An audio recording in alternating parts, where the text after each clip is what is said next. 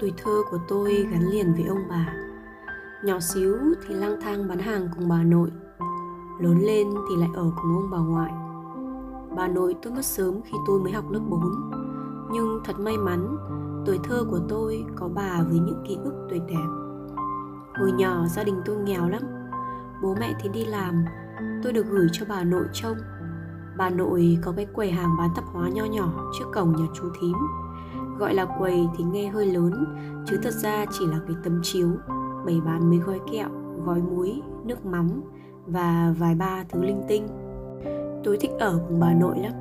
Ngoài bố mẹ ra thì bà nội là người thương tôi nhất lúc đó. Ở làng người ta gọi tôi là con thất thểu Ý là con bé lang thang, bẩn thỉu. Mỗi lần có ai chê Bà mà biết là bà mắng cho không còn lối thoát như con gà bó xôi ấy. Ở với bà hay được ăn kẹo. Cái kẹo cốm hải hà xoắn hai đầu 100 đồng hai chiếc, Nhai muốn trẹo cả răng. Nhưng thời điểm ấy, kẹo đó là ngon nhất. Quầy hàng của nội có cô Tâm hay giao hàng cho nội. Mỗi lần thấy cô là tôi sợ lắm, Vì lần nào cô cũng bảo, cho cô véo má một cái thì cô cho kẹo. Khổ nỗi ham ăn từ nhỏ, Nghe thấy kẹo thì dù sống dù chết cũng cho véo. Véo xong đỏ cả má Vừa khóc vừa cầm cái kẹo nhai đến khổ. Bà nội thì cười khoái chí. Ở trong xóm có cái lò gạch, Gần ngay trại kiểm lâm. Bố tôi chơi thân với mấy chú kiểm lâm, Hay xuống đó uống nước chè với chơi bài. Có lần tôi lẽo đẽo theo bố xuống chơi. Tôi ngồi bên cạnh thấy bố cầm con bài gì là lại đọc to con bài đó. Mấy chú kiểm lâm cười kha kha, Lại khen con bé này giỏi, Thông minh quá. Thấy bố cầm con gì cứ đọc to lên cho chú xem nào. Tôi sướng.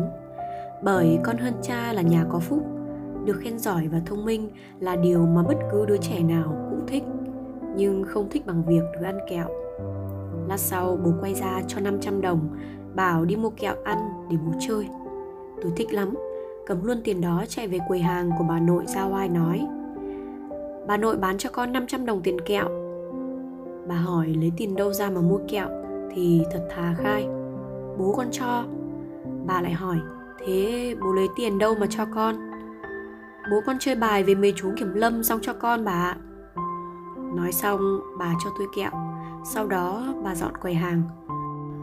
Lúc tôi đang lên mặt khoe với mấy đứa hàng xóm về cái kẹo cốm thơm dẻo của mình, Thì từ xa tôi thấy bà vừa kéo tay bố, vừa chửi tiến sư mày. Lúc đó, bà nội tôi gần 80 tuổi còn bố tôi hơn 40 Giờ thỉnh thoảng cả nhà hay ngồi kể Và nghĩ về phi vụ nhớ đời đấy, Rồi quay ra trêu bố. Năm nay bố đã ngoài 60 rồi, Nhưng mỗi lần nhắc đến, bố lại ngại.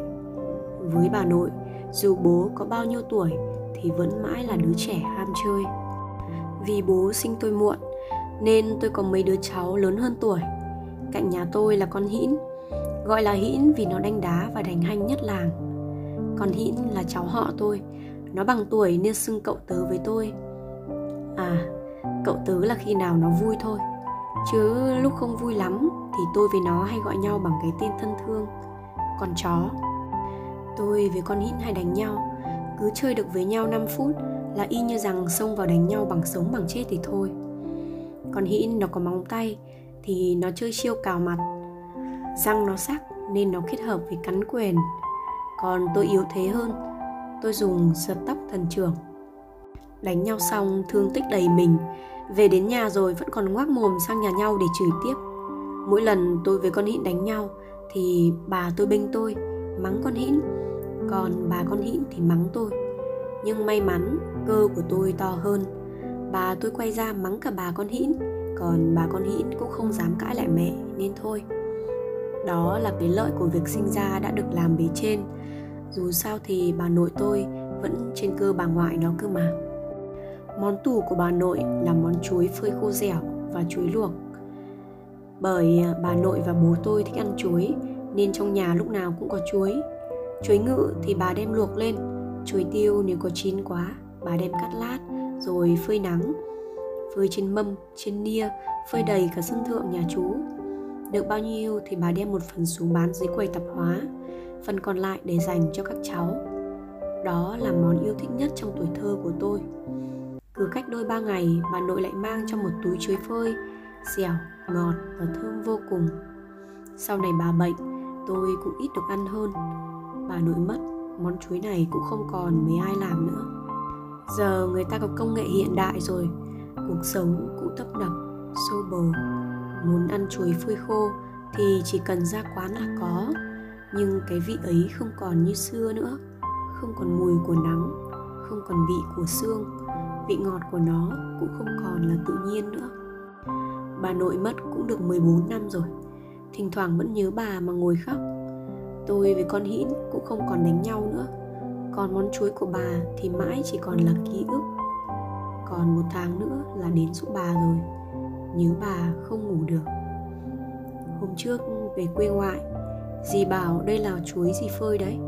Dì nhét vội cho vào túi, rồi tôi cũng không mấy để ý mà đi về hà nội luôn. Trốn hà thành vội vã, cũng quên mất.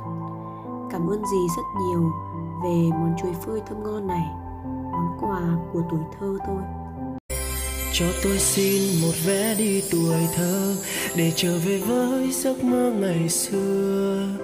Bút mực truyện tranh, những gói bồng ngô trong ăn bàn. Cho tôi xin về lại thời tập tô để vẽ ông mặt trời hiền như bố. Những chiều dòng chơi say mê những món đồ cho tôi xin về lại mái trường xưa. Dù trường thật bé, nhưng ước mơ thật to. Từng ngày chăm lo, cô giáo vui như mẹ hiền. Cho con xin về với ông bà thương. Những chiều nhõng nhẽo vội tiền nhiều tóc sâu. Mỗi sợi trắng tình con lấy bà năm trăm hãy cho tôi xin một vé không hai mà dẫu hôm nay ga đông đường dài. Hãy cho tôi xin được trở về tuổi thơ, ngây ngô với bao mộng mơ. Hãy cho tôi xin một vé không hai, vé đi thôi không cần quay trở lại. Chỉ cần cho tôi được trở về ngày xưa, dòng trôi với những ngày mưa hãy cho tôi xin hạng vé chung thôi dẫu tháng năm có lớn thêm thân rồi, chỉ cần cho tôi được trở về tuổi thơ, thì tôi sẽ xin chờ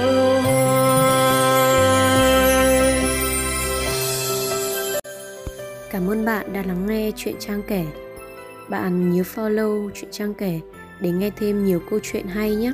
Hoặc truy cập trang web chuyện trang kể.com để đọc thêm nhiều câu chuyện thú vị bạn nhé. Mình là Trang, người kể chuyện